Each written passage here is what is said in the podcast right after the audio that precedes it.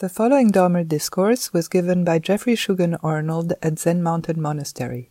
Shugen Roshi is the head of the Mountains and Rivers Order and abbot of the monastery. This talk, like all of our talks, is offered free of charge. If you would like to make a donation or find out more about our various programs, visit us online at zmm.org. Thank you for listening. This is from the Blue Cliff Record, case six, the main case.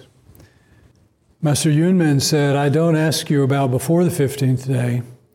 Try to say something about after the 15th day. And then he himself answered for everyone Every day is a good day. The verse He throws away one and picks up seven. Above, below, and in the four directions, there is no comparison. Placidly walking along, he treads down the sound of the flowing stream. His relaxed gaze describes the tracks of flying birds. The grasses grow thick, the mists overhang. Round Subhuti's cliff, the flowers make a mess. I snap my fingers. How lamentable is Shunyata. Don't make a move. If you move, 30 blows. So here we are in our sort of, what will we call it? Our moment of the Sangha, the session. You know, if we trust the Dharma and the teachings, you know, let's appreciate that in Buddhism, because it's non theistic, in theistic religions, God necessarily and rightly plays a very central place and role. In Buddhism, because it is not centered on God, but on human life and experience, dukkha, and liberation, all of the enormous outpouring, inpouring, we might say, of energy, of investigation, examination, testing, inquiry, has gone into just that, into you and me and this thing we call life and death. And if we think about or reflect on how the teachings of karma and consciousness, our sentience, that we experience things through our senses, the world makes impressions on our senses and our consciousness and informs us about the world. And that gets all tangled up a knot, the Buddha said, that we that needs to be untied. And even that has to be very carefully examined and understood. What does that mean? Because it's just a, a metaphor, and every metaphor fails at some point. In Buddhism, they fail pretty early. but they're still useful. But because of our sentience and how the depth of our consciousness in terms of our sense consciousnesses and how accessible they are to us, that's in a sense how we are entering into practice, is through what we can see and hear and touch and taste, and feel, and think. And if that's all there was to it, then this would be a whole different number, but it's not. That's just the surface of this much deeper consciousness that we don't touch directly, but that is influenced, is what is being influenced, in fact, through every experience that we have. And that our entanglements, that knot, our pleasures, the samsara, doesn't just happen, right? If you start smoking cigarettes, right, and do that consistently, you may not, I've never tested this, but you may not know at what point does it actually become a habit. It's so gradual. Right? It doesn't just shift from one moment to the next. One moment it's not, the next moment it's habitual, and, and now it's hard to stop.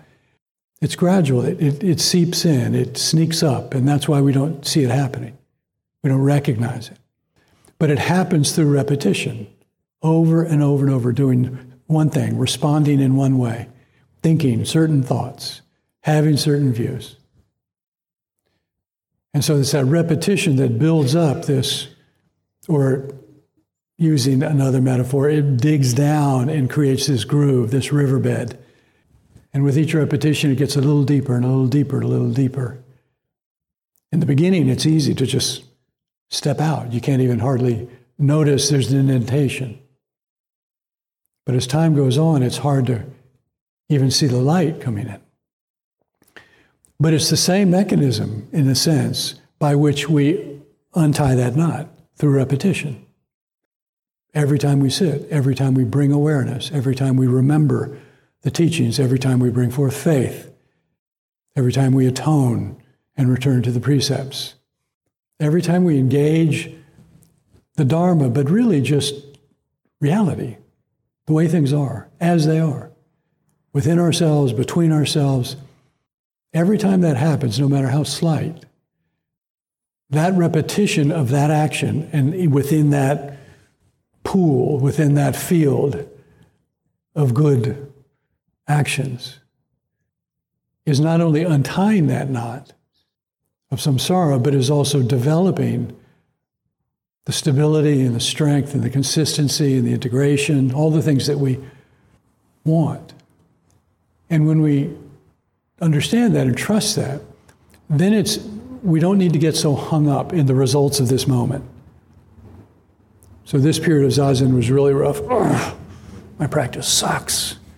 The Sena Shin is terrible. Right? Everything is reduced to one moment.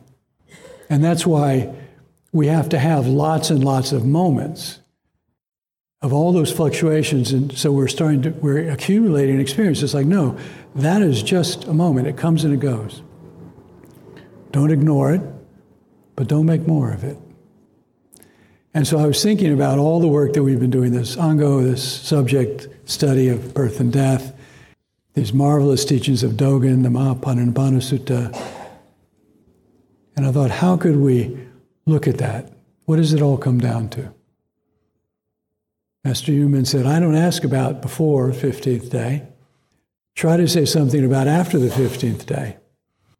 And the commentary says the words before the 15th day have already cut off the thousand distinctions. The words after the 15th day have also cut off these distinctions. The fact is that Yunmen didn't say that the next day is the 16th day. People coming after him merely followed his words to produce interpretations. But what, what relevance has this? He established a protean style and surely had a way to benefit people. Having spoken some words, he then answered himself on everyone's behalf. Every day is a good day. These words pervade past and present, from before until after, and settle everything at once. I remember when I first heard this, teaching this koan, and I thought, really? How is that possible? From what place? From what view? Having experienced what? Can he speak this way? When the mind exists undisturbed in the way nothing in the world can offend, and when a thing no longer offends, it ceases to exist in the old way, which is very important. It doesn't cease to exist. It ceases to exist in the old way. It's still here, but now it's not the same. De spoke, said something similar in a different way. He said, when the transgression is transformed into the host, it no longer offends.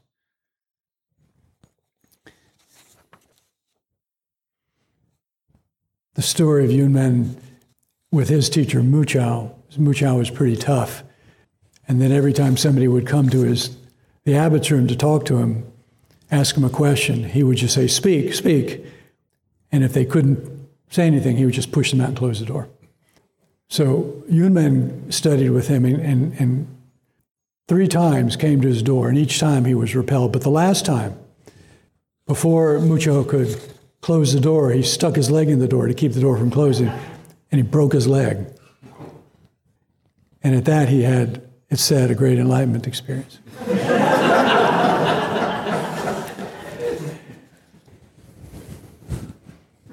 It's not kidding. But what is that? Right? If you go slam your leg in a door to break your leg, you're going to just have a broken leg and some embarrassment, I imagine. We have to understand Yunmen's inquiry, his depth of wanting to understand. Three times he kept coming back. He kept coming back. He wouldn't be turned away.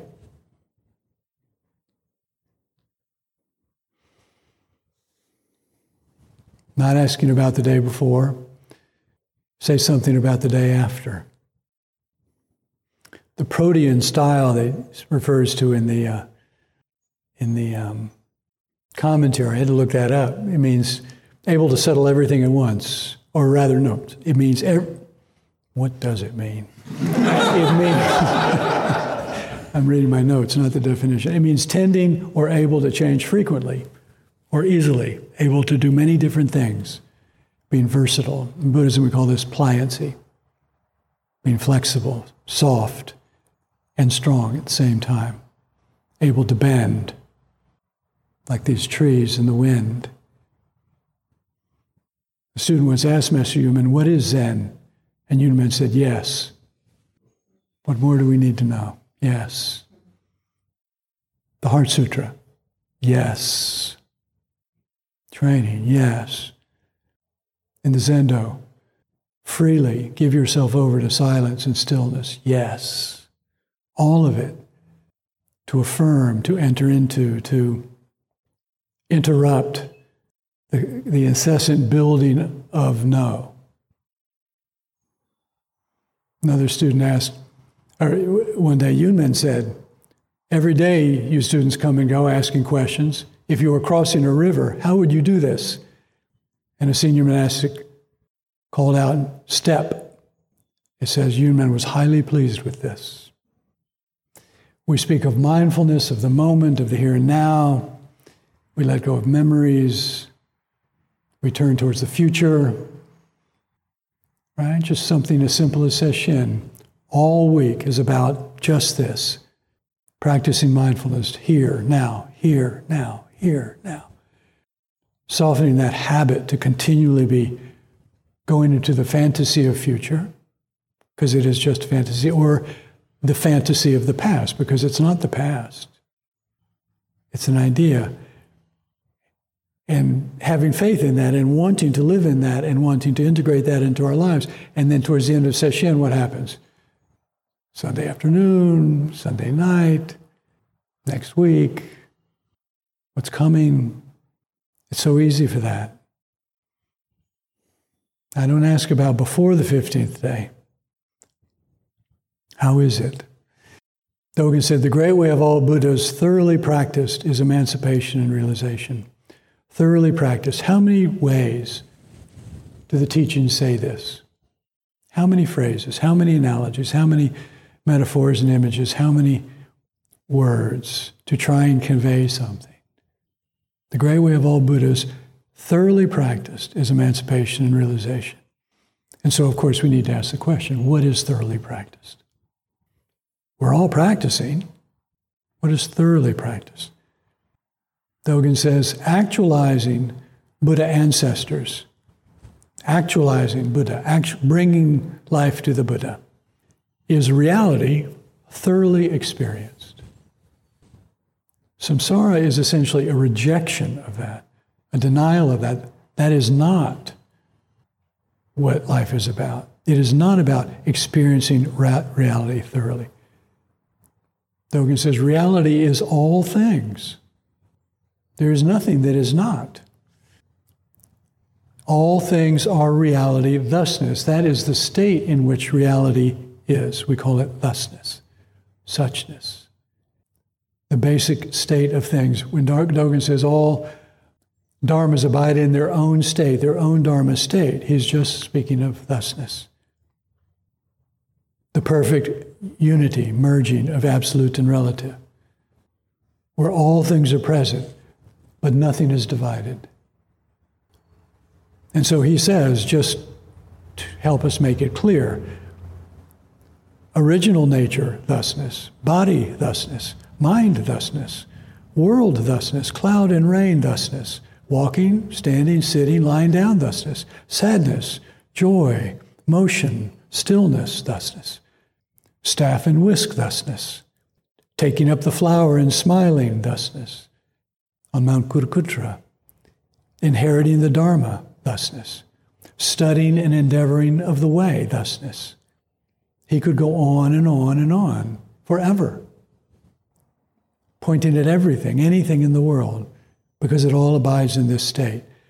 And all of practice is to not create, because it can't be created, or even bring us to, but to show us, to reveal to us that that is the state of this body, of this mind, of this person, of this moment.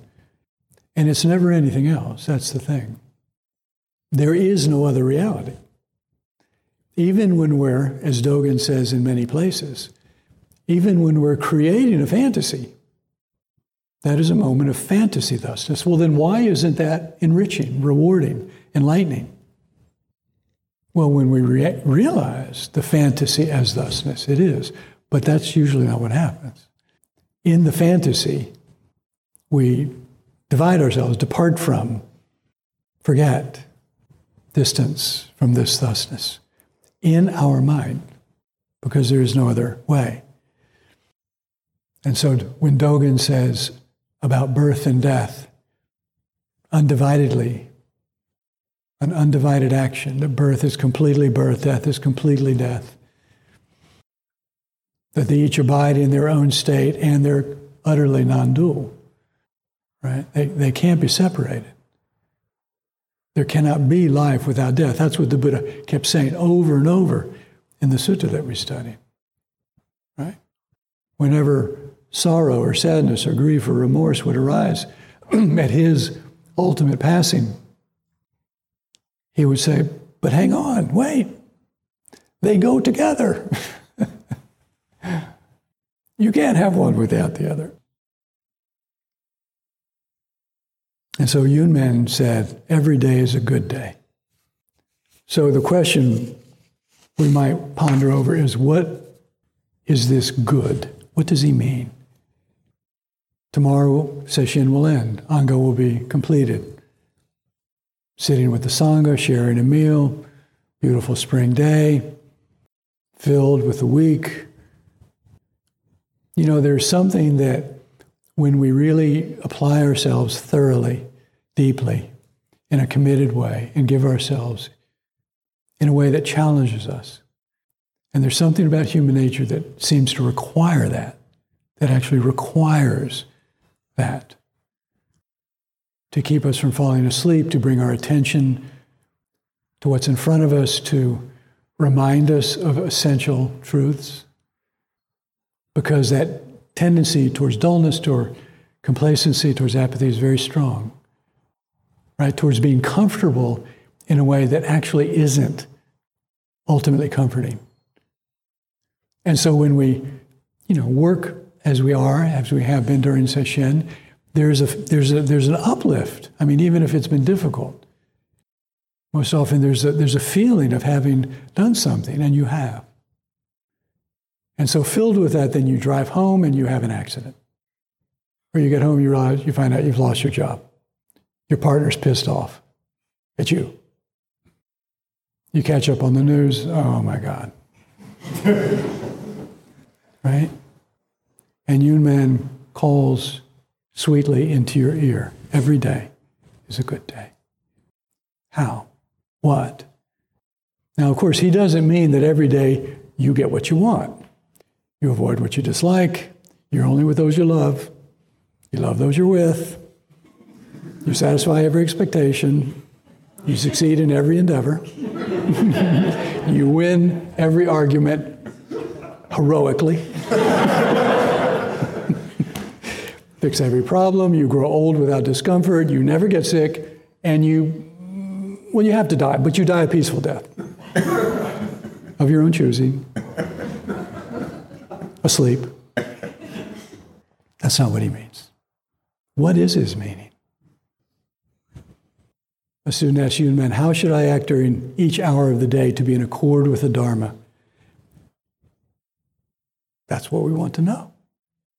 Yunmen said, Give up your effort. The student said, How should I give up my effort? Yunmen said, Give up the words you just uttered. give up. Give up.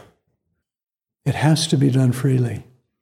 It has to be done in trust, Sometimes it's done with resistance, yeah. But that's when you give up with within resistance, that's a heap of trust. The Buddha said all fabrications are subject to end and decay. Not just ending, but decay. You can't reconstitute them. They're not coming back. Just give up your effort. But how is that not more effort? It can't be done by force. And so, how much of, you know, I think of so many aspects of, of Dharma practice as these sort of beautiful, necessary, often very challenging tensions, dynamics between appear, what appear to be two opposites, which in a way they are for the moment. How do we apply ourselves? Because we must. I mean, if we just sit down passively, then the habit mind just continues unabated. If we try to force that mind into abeyance, we just tighten the knot. So, what kind of effort? And why does Yunmen say, give up your effort? Do we apply effort in practice to get to the point where we actually can do exactly that, give up all effort? I mean, it's not unique to Buddhism, it's not unique to Dharma practice and meditation. Think about almost any, any discipline, particularly if it's got sort of, you know, motor components to it, as in the human body. A skill that you have to do, playing a musical instrument, speaking a language. Anything that requires training that we have to do over and over again, and it's clumsy and we, have, we keep forgetting, and you know everything falls apart and it's awkward, but then it starts to become more comfortable, more accessible. It starts to flow a little bit, but we still have to practice and we still have to remember and we still have to correct and all of that. And then that starts to fall away. You know, I've talked to people who are bi or multilingual, and they say, talk about the first time they dreamt in the new language. Like, that must be a sign. And so it's not unique to Buddhism, but it's important in Buddhism because the integration here is not, and the point here is not some particular arena of our life, it's the whole thing. And so, after a lifetime of acting and responding, experiencing, reacting repeatedly over and over and over and over again, and within that, based on views and beliefs and attachments that every time we engage in the way, they get stronger, they're confirmed, these must be true. When that effort that creates those deep habits seems effortless. We're not aware that we're actually trying or doing anything anymore because they're habitual. How do we give up that effort without slipping into being passive or complacent? You know, I've talked about when I, you know, I came into practice doing, you know, doing it the way I did it most things. You know, rather uh, kind of like a sport. You know, put your head down, run hard till you hit something, push Push it back, push it back, push it back. Don't yield, right? If you get knocked down, you have to try harder. You have to push harder. And whatever patterns we bring into practice, we bring them because to some degree they've worked. Not without cost, mind you. But to some degree they've gotten us what we've wanted. And when I realized that that way, that effort, that kind of effort, was, was used up in the sense that it was not only holding me back, but hurting me. It was like making me miserable. I remember sitting down at the registrar's desk, which is where the work supervisor's desk one day when I was a registrar, and it was not a good day. not a good day. And I was in discernment about my monastic life. And I think I had my head in my hands and I was looking down. I didn't realize he was standing there right in front of me, looking at me. I didn't even see him. See him. And he said, so you want to do this for the rest of your life? and I smiled and I thought,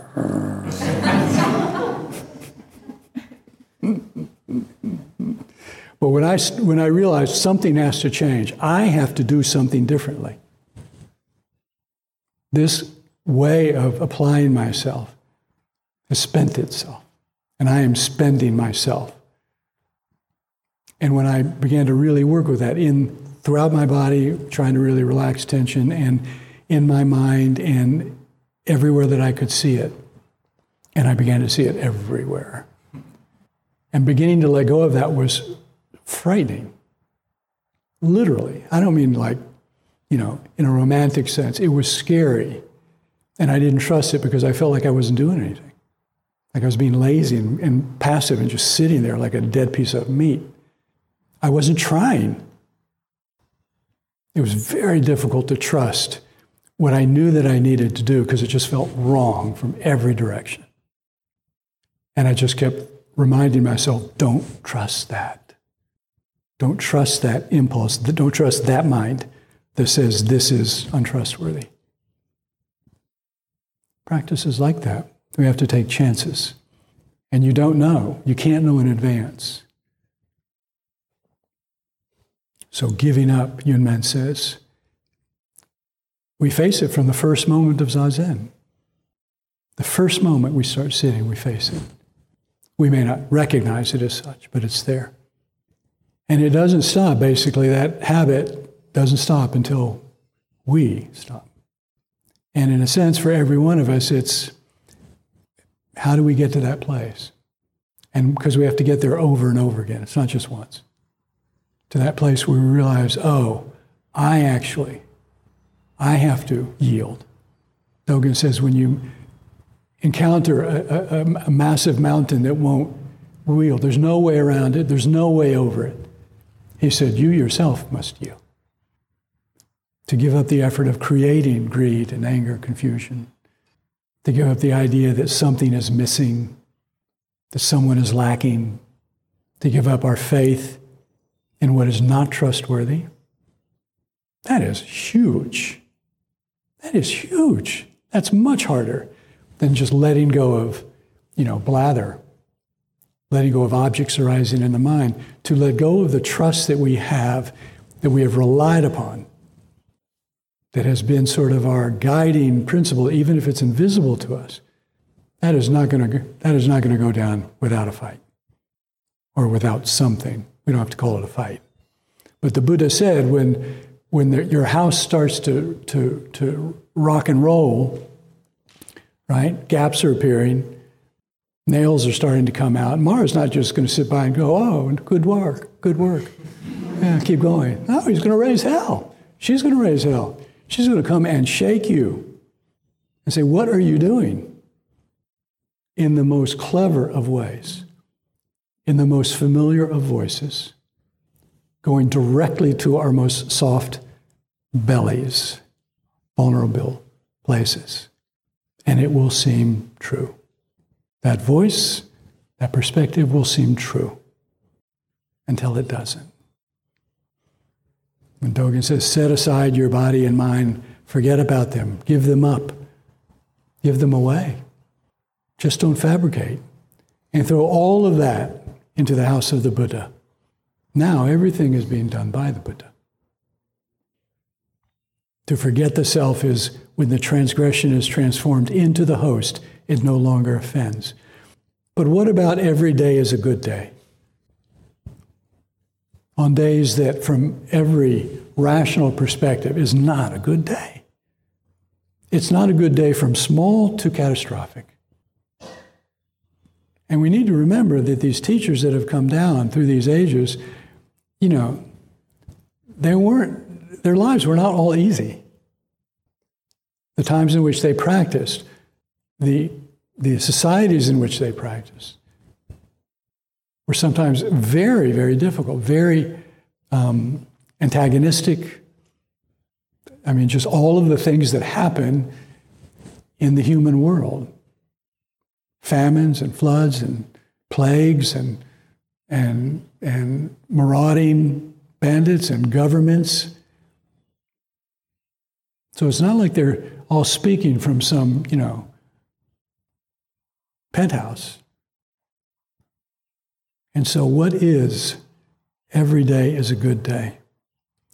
Dogen says, as a Buddha is in birth and death, there is no birth and death. When you are in the mountains, you can't see the mountains. I mean, just think about it this way. In the moment when you are quite convinced that this is not a good day, this is not a good moment, Where are you right then? What is your mind doing? What is it creating? Are you perhaps thinking? Are those thoughts perhaps laden with meaning that bring forth emotions, which themselves are laden with meaning, which you experience in particular ways? Probably not very well, not very good. They're not good feelings, they're not good emotions. That means something too. And it builds and it builds and it builds. And what is necessary for all of that to happen is not being in the mountain. Not being in the mountain. When you are in the mountains, you don't see the mountain. When you are just practicing, just practicing, you lose the sense of practice. When you are just experiencing one moment, without names, without labels, without judgments, without evaluations, without comparison, above, below, and in the four directions, there is no comparison. That's not something we do. That's not creating a mental state that you then have to hold on to and control so you can't let any comparisons come in. It's letting go of all of that. It's relinquishing that habit of mind. That's why the poem goes on to describe how it is, having given, given up any comparison, being in the place where there are no comparisons, where you are in the mountains. How is it? Placidly walking along, tread down the sound of the flowing stream. Your relaxed gaze describes the tracks of the flying birds. Your senses are filled with spring. And when it's not spring, but it's something quite different traffic, honking horns, bad news. The principle is the same. That's why I say, you know, we should always be practicing the little things because they're the most frequent. I mean, the little things that we would normally just ignore, those are the things that happen most of the time. And when we practice those, we're, we're developing and understanding the basic um, principle that we need to bring forth in moments that are much more significant.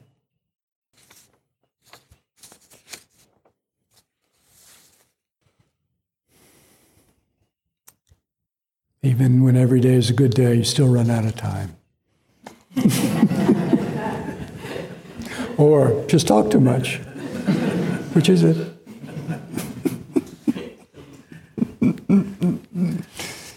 well, my eyebrows have already pretty much fallen out, so it's hard to tell. So, tomorrow in the Dharma encounter, I want to take this up a little bit more every day is a good day in relationship to what we've been training, what we've been studying, birth and death, all the dualities that, as I often say, can seem so sort of abstract or intellectual, or philosophical.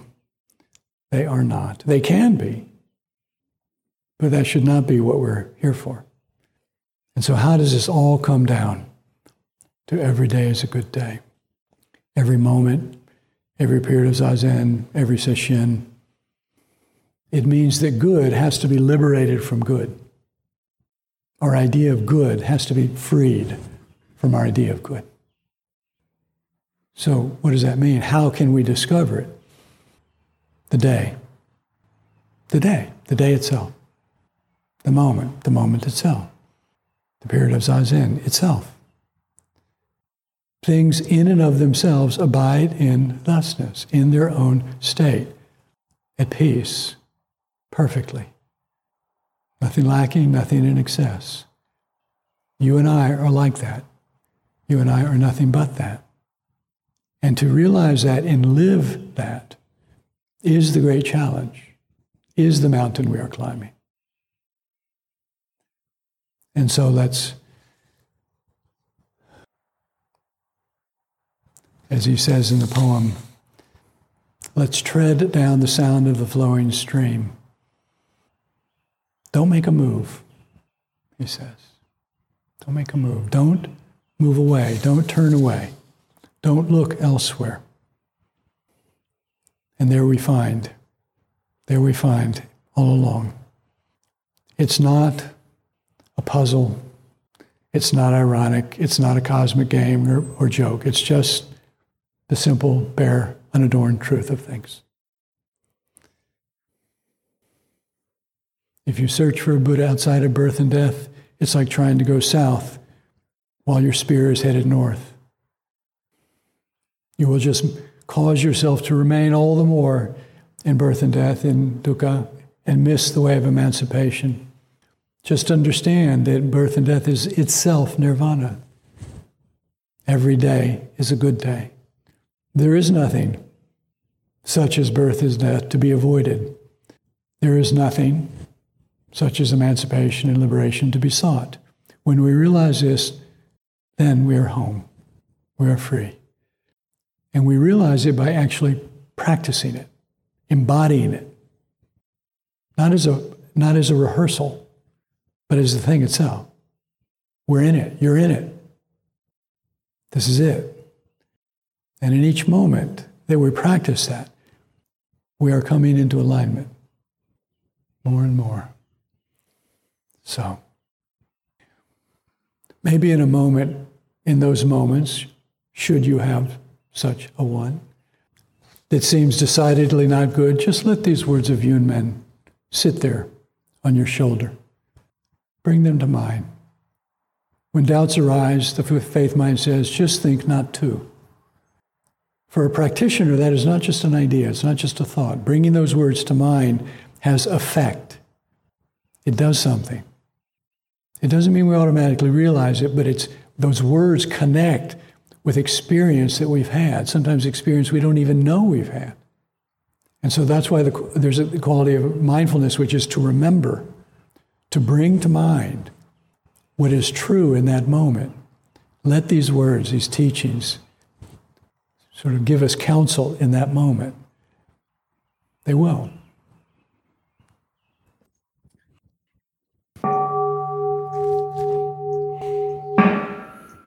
Thank you for listening. To find out more about ZMM's programs, retreats, and residency, please visit us online at zmm.org.